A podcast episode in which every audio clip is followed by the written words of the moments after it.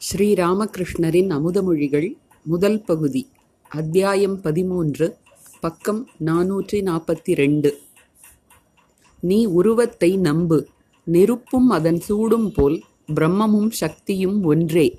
இரண்டல்ல என்பது பிரம்மஞானம் அடைந்த பிறகுதான் தெரியும்.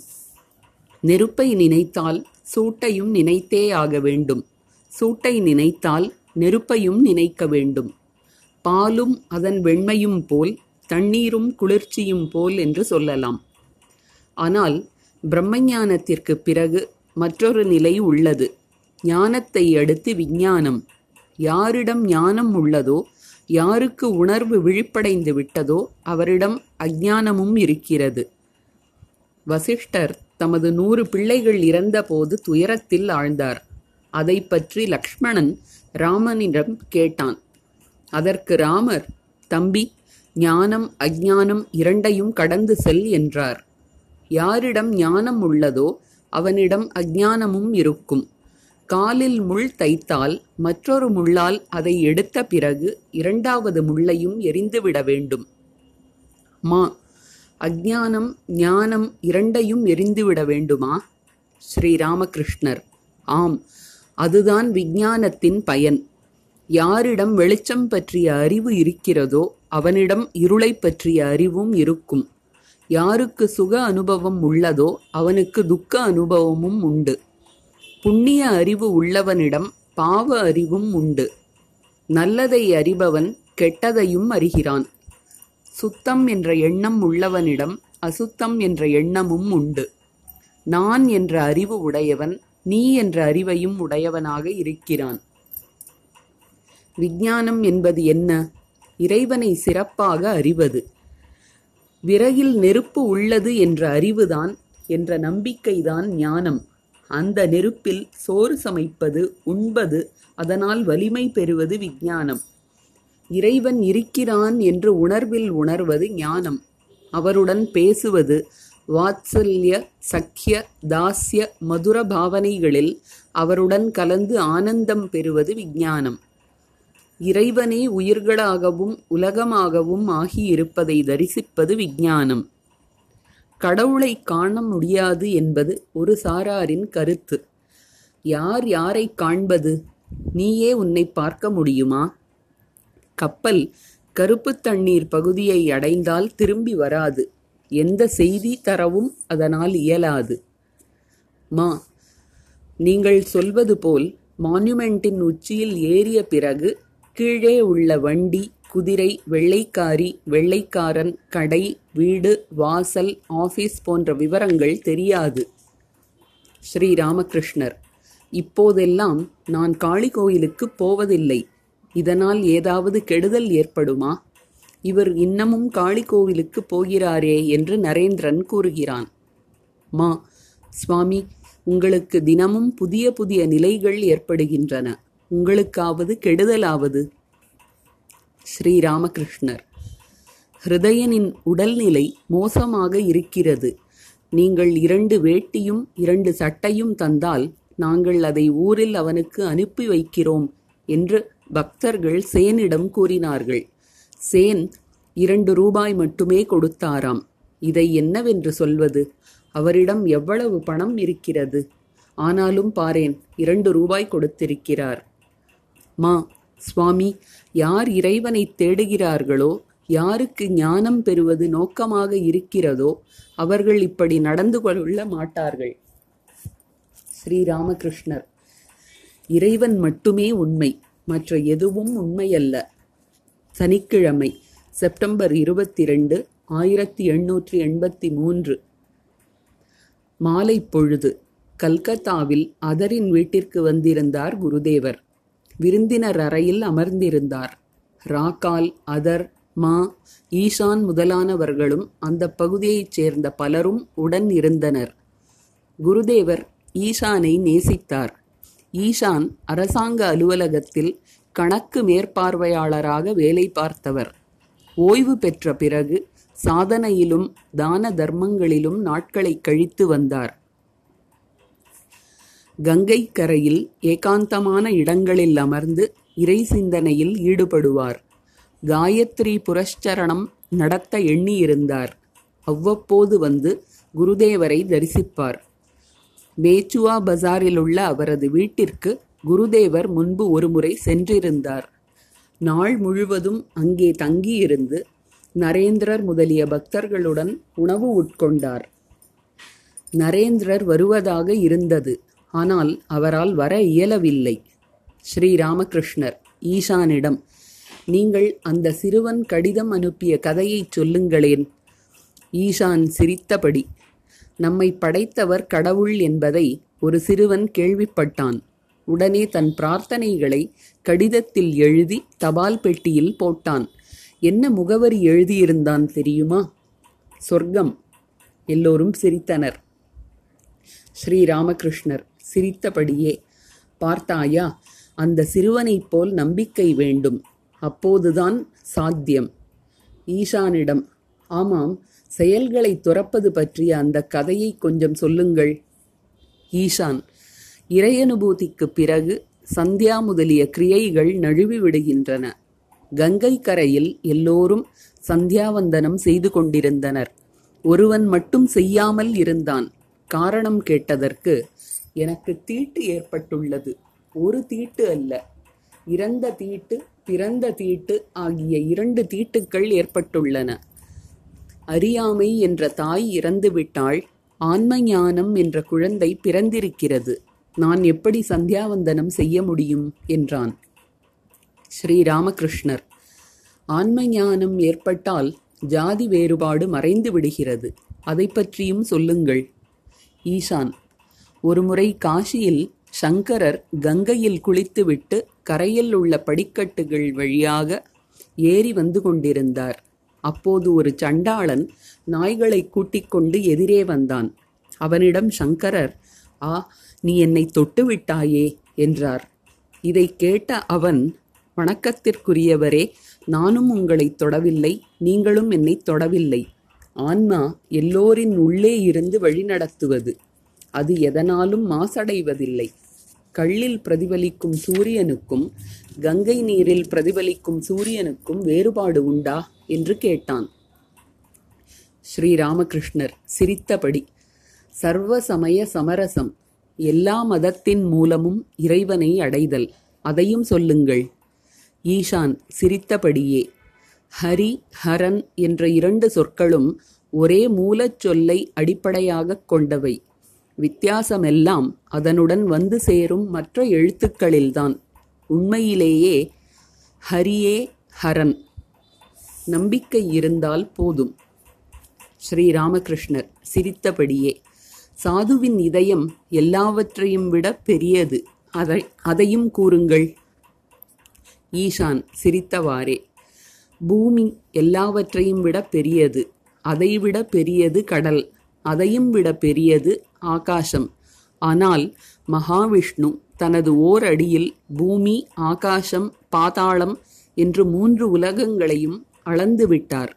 அந்த விஷ்ணுவின் திருப்பாதமோ சாதுவின் இதயத்தில் உள்ளது. ஆகவேதான் சாதுவின் இதயம் எல்லாவற்றையும் விட பெரியது. இதை கேட்டு பக்தர்கள் மகிழ்ச்சியடைந்தனர்.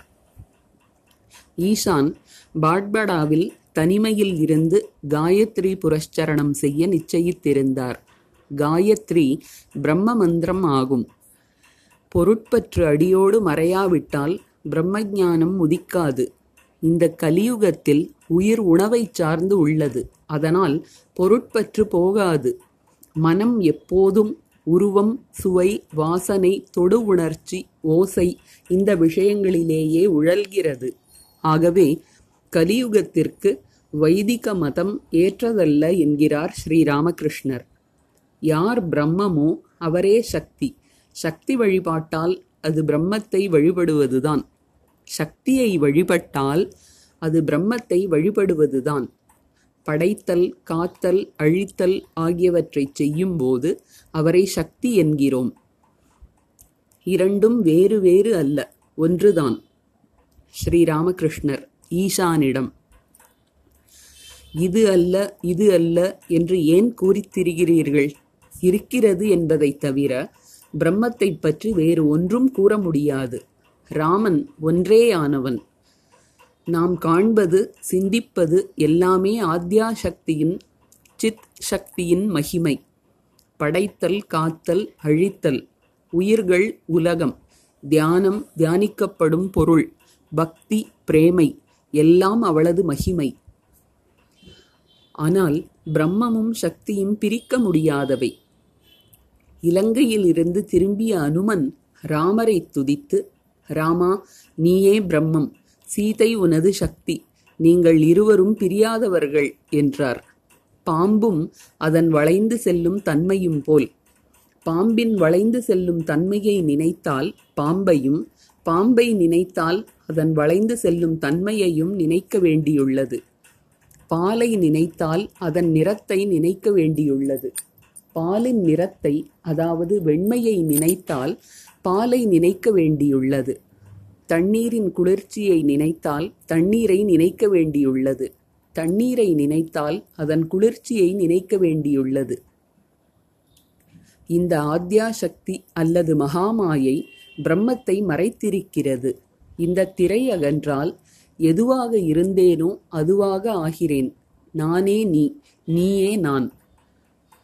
மாயை மறைத்திருக்கும் வரை வேதாந்தவாதிகள் கூறுகின்ற சோகம் அதாவது நான் அந்த பிரம்மம் என்று சொல்வது சரியாக பொருந்தாது. அலை தண்ணீரைச் சார்ந்தது தண்ணீர் அலையைச் சார்ந்ததல்ல. மாயை மறைத்திருக்கும் வரை அம்மா அம்மா என்று அழைப்பது நல்லது. அம்மா நீ என் தாய் நான் உன் குழந்தை. நீ எஜமானி நான் உன் சேவகன் என்ற உறவை கொள்வது நல்லது. எஜமான் சேவகன் உறவுதான் நல்லது. இந்த சேவக பாவனையில் இருந்துதான் சாந்தம் சக்கியம் முதலான மற்ற உறவுகள் பிறக்கின்றன. எஜமான் சேவகனிடம் மகிழ்ச்சியடைந்தால் இங்கு வா வந்து என் பக்கத்தில் உட்கார். நீ எதுவோ அதுவே நானும் என்பார். ஆனால் வேலைக்காரன் தானாகவே எஜமான் பக்கத்தில் உட்காரப் போனால் எஜமான் கோபம் கொள்ள மாட்டாரா? அவதார லீலை எல்லாம் சித் சக்தியின் மகிமை. யார் பிரம்மமோ அவரே ராமன் கிருஷ்ணன் சிவன். ஈசான் ஹரி ஹரன் இரண்டும் ஒரே மூலச்சொல்லிலிருந்து பிறந்தவை. வித்தியாசமெல்லாம் வந்து சேரும் எழுத்துக்களை பொறுத்துதான். எல்லோரும் சிரித்தனர்.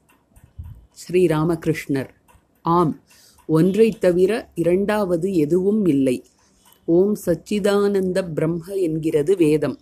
ஓம் சச்சிதானந்த கிருஷ்ண சச்சிதானந்தக பிரம்ம என்கிறது வேதம். ஓம் சச்சிதானந்த கிருஷ்ண என்கிறது புராணம். ஓம் சச்சிதானந்த சிவக என்கிறது தந்திரசாஸ்திரம். அதே சித் சக்தி மகாமாயை வடிவில் எல்லோரையும் அறியாமையில் ஆழ்த்தி வைத்திருக்கிறாள். முனிவர்கள் ராமனை தரிசித்த போது ராமா உலகை மயக்கும் உன்னுடைய மாயையால் எங்களை மயக்கிவிடாதே என்று மட்டும் வேண்டிக் கொண்டதாக அத்தியாத்ம ராமாயணம் கூறுகிறது. ஈசான் இந்த மாயை என்பது என்ன? ஸ்ரீராமகிருஷ்ணர் பார்க்கின்ற கேட்கின்ற நினைக்கின்ற அனைத்துமே மாயைதான். ஒரே வார்த்தையில் சொல்ல வேண்டுமானால் காமினி காஞ்சனம்தான் மாயையின் திரை. வெற்றிலை போட்டுக்கொள்வதிலோ மீன் உண்பதிலோ புகைப்பிடிப்பதிலோ எண்ணெய் தேய்த்துக் கொள்வதிலோ எந்தவித தவறும் இல்லை. இவற்றை மட்டும் விடுவதால் என்ன நடந்துவிடும்?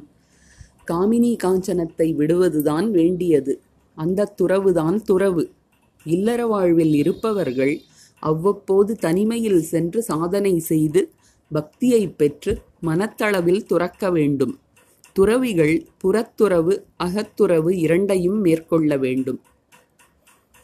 ஜுரம் கண்டவனை தண்ணீர் குடமும் ஊறுகாய் ஜாடியும் இருக்கின்ற அறையிலேயே படுக்க வைத்தால் எப்படி குணமடைவான்?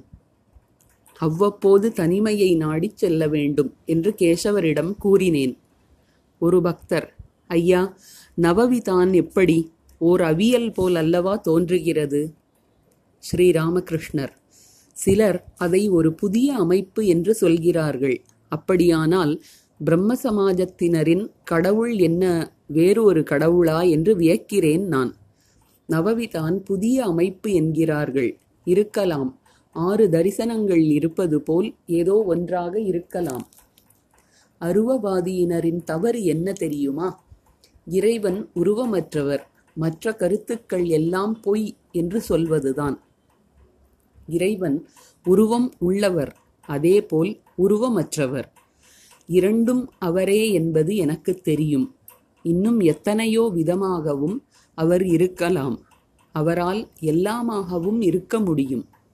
ஈசானிடம் அதே சித் சக்தி அதே மகாமாயைதான் இருபத்து நான்கு தத்துவங்களாக ஆகியிருக்கிறாள். ஒரு நாள் தியானம் செய்து கொண்டிருந்த போது என் மனம் ரசிக்கின் வீட்டை அடைந்தது. அவன் ஒரு தோட்டி. இங்கேயே இரு முட்டாளே என்று நான் மனத்திடம் கூறினேன். அந்த வீட்டில் பலர் அங்கும் இங்கும் நடமாடிக்கொண்டிருந்தனர் அவர்கள் வெறும் உரைகள். அவர்களுள் ஒரே குண்டலினி அதே ஆறு சக்கரங்கள் இருப்பதை எனக்கு தேவி காட்டி அருளினாள் இந்த ஆத்யா சக்தி பெண்ணா ஆணா?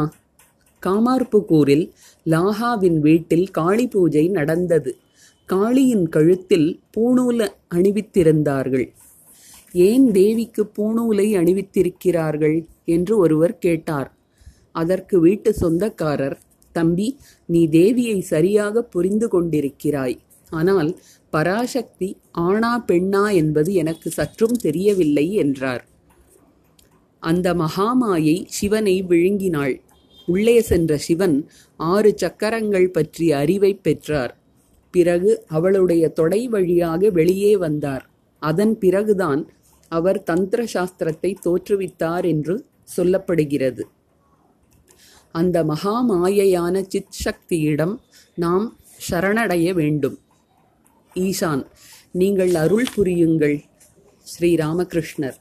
எம்பெருமானே உனது காட்சியை எங்களுக்கு தந்து அருள்வாய் என்று வெள்ளை உள்ளத்துடன் பிரார்த்தனை செய். அவரிடம் அழு. இறைவா என் மனத்தை காமினி காஞ்சனத்திலிருந்து விலக்கி வை என்று பிரார்த்தனை செய். மேலும் ஆழ்ந்து மூழ்கு. மேல் மட்டத்தில் மிதப்பதாலோ நீந்துவதாலோ முத்துக்கள் கிடைக்குமா? அதற்கு ஆழ்ந்து மூழ்கிச் செல்ல வேண்டும். குருவிடம் உபதேசம் பெற வேண்டும். ஒருவன் பாணலிங்கம் என்ற சிவலிங்கத்தை தேடிக்கொண்டிருந்தான் ஒருவன் அவனிடம் நீ இன்ன ஆற்றுக்குச் செல் அதன் கரையில் ஒரு மரத்தைக் காண்பாய் அதற்கருகில் ஒரு துழி காணப்படும் அதில் குதித்தால் உனக்கு அந்த லிங்கம் கிடைக்கும் என்று கூறினான். அதுபோல் குருவிடம் இருந்து பாதையை கேட்டு தெரிந்து கொள்ள வேண்டும். ஈஷான் உண்மைதான் சுவாமி. ஸ்ரீராமகிருஷ்ணர். சச்சிதானந்த பரம்பொருளே குரு வடிவத்தில் வருகிறார். மனித குருவிடம் இருந்து தீட்சை பெறுபவர்கள் அவரை சாதாரண மனிதராக கருதினால் எந்த பயனும் இல்லை. அவரை சாக்ஷாத் தெய்வமாகவே எண்ண வேண்டும். அப்போதுதான் மந்திரத்தில் நம்பிக்கை உண்டாகும். நம்பிக்கை ஏற்பட்டாலே எல்லாம் கிடைத்தது போல்தான். தாழ்ந்த குலத்தைச் சேர்ந்தவனான ஏகலைவன் மண்ணினால் குரு துரோணரின் சிலை செய்து காட்டில் அதன் முன் நின்று வில்வித்தை பழகினான். மண்ணினாலான உருவத்தை உண்மையான குருவாக அவன் பூஜித்தான். அதுவே அவனை வில்வித்தையில் தேர்ச்சி பெற்றவன் ஆக்கியது பிராமண பண்டிதர்களுடன் அதிகமாக கலந்து பழகாதீர்கள். அவர்களுடைய நோக்கமெல்லாம் எப்படி இரண்டு காசு சம்பாதிப்பது என்பதுதான். ஸ்வஸ்தியனம் செய்வதற்காக பிராமணர்கள் வருவதை நான் கண்டிருக்கிறேன். தேவி மாகாத்மியமோ வேறு எதையோ பாராயணம் செய்வார்கள். ஆனால் பாதிக்கு மேல் பக்கங்களை படிக்காமலேயே புரட்டி விடுவார்கள். எல்லோரும் சிரித்தனர். தன்னை சாகடித்துக் கொள்ள மிகச்சிறு கத்தி போதும். மற்றவர்களை கொல்ல வேண்டுமென்றால் வாழ் கேடயம் என்று ஆயுதங்கள் வேண்டும். சாஸ்திரங்களின் அவசியமும் இதுதான். பல்வேறு சாஸ்திரங்களை படிப்பதால் எந்த பயனும் இல்லை. விவேகம் இல்லாமல் வெறும் புலமையால் எதுவும் நடக்காது. ஆறு தரிசனங்களை படித்தாலும் பயன் இல்லை. தனிமையில் ரகசியமாக அழுது அழுது இறைவனை கூப்பிடு. வேண்டியதை எல்லாம் அவர் செய்து தருவார்.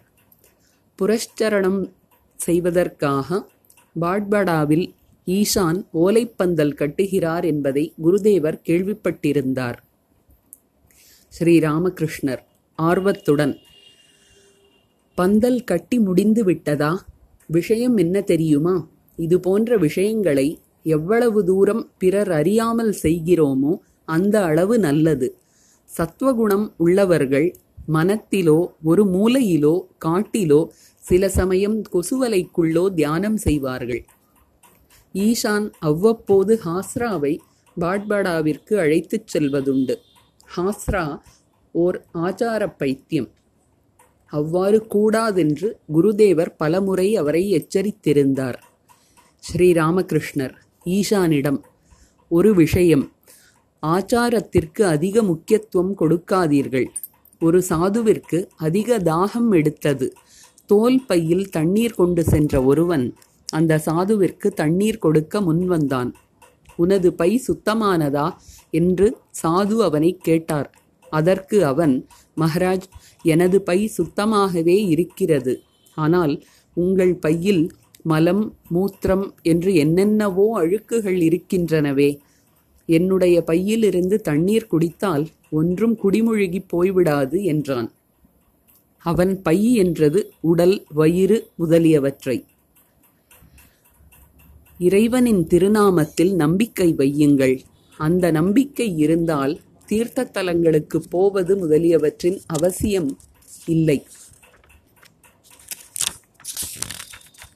இவ்வாறு கூறிய குருதேவர் பரவசத்தில் ஆழ்ந்தவராய் பாடினார். அன்னை பெயர் நா ஓத அந்திமத்தில் என்னுயிர்தான் அகலுமானால் சின்மயஞ்சேர் கங்கை கயை காஞ்சி காஷி பிரபாசம் செல்வதேனோ? ஈஷான் மௌனமாக அனைத்தையும் கேட்டுக்கொண்டிருந்தார் ஸ்ரீராமகிருஷ்ணர் ஈஷானிடம் இன்னமும் ஏதாவது சந்தேகம் இருந்தால் கேளுங்கள். ஈஷான் சுவாமி நம்பிக்கை வேண்டும் என்றுதான் சொல்லிவிட்டீர்களே. ஸ்ரீராமகிருஷ்ணர் சரியான நம்பிக்கையின் மூலம்தான் இறைவனை அடைய முடியும். அனைத்தையும் நம்பினால் இன்னும் விரைவில் நடக்கும். ஆராய்ந்து ஆராய்ந்து தீனி தின்னும் பசு குறைவாகவே பால் தருகிறது. கிடைத்ததை எல்லாம் உண்ணும் பசுவிடம்தான் பால் தாராளமாக சுரக்கிறது. ராஜகிருஷ்ணரின் மகன் ஒரு சம்பவத்தை என்னிடம் சொன்னான். உன் இஷ்ட தெய்வத்தை இந்த செம்மறியாட்டிடம் நீ காண்பாய் என்று ஒருவனுக்கு அருள்வாக்கு கூறப்பட்டது. அதை அவன் நம்பினான். எல்லா உயிர்களிலும் அவரே இருக்கிறார். ஒரு குரு தனது பக்தனிடம் ராமரே எல்லா தேகங்களிலும் வீற்றிருக்கிறார் என்று கூறினார். பக்தன் அதை அப்படியே நம்பினான். ஒரு நாய் ரொட்டித் துண்டை கவ்விக்கொண்டு ஓடியது. அதைக் கண்ட பக்தன் வெண்ணெய் கிண்ணமும் கையுமாக அதன் பின்னால் ஓடியவாறே ராமா கொஞ்சம் பொறு ரொட்டியில் வெண்ணெய் தடவித் தருகிறேன் என்றான். ஆஹா கிருஷ்ணகிஷோருக்குத்தான் என்ன ஒரு நம்பிக்கை. ஓம் கிருஷ்ணா ஓம் ராம் என்ற மந்திரங்களை உச்சரித்தால் கோடி சந்தியாவந்தனத்தின் பலன் கிடைக்கிறது என்பார் அவர். ரகசியமாக என்னிடம் எனக்கு இந்த சந்தியாவந்தனம் முதலியவை பிடிக்கவில்லை. யாரிடமும் சொல்லாதீர்கள் என்று கூறுவார். எனக்கும் அவ்வாறு தோன்றியதுண்டு. தானே எல்லாமாக ஆகியிருப்பதை தேவி எனக்கு காட்டியிருந்தாள். ஒரு நாள் நான் சவுக்கு மரத் தோப்பிலிருந்து பஞ்சவட்டியை நோக்கி வந்து கொண்டிருந்தேன். ஒரு நாய் என்னை பின்தொடர்ந்தது. இந்த நாயின் மூலம் தேவி ஏதாவது தெரிவிக்கலாம் என்று தோன்றியது. எனவே பஞ்சவட்டிக்கு அருகில் சிறிது நேரம் நின்றேன். நீங்கள் கூறியது போல் நம்பிக்கையால் எல்லாவற்றையும் அடையலாம். ஈஷான் ஆனால் நாங்கள் இல்லறத்தாராயிற்றே. ஸ்ரீராமகிருஷ்ணர் அதனால் என்ன?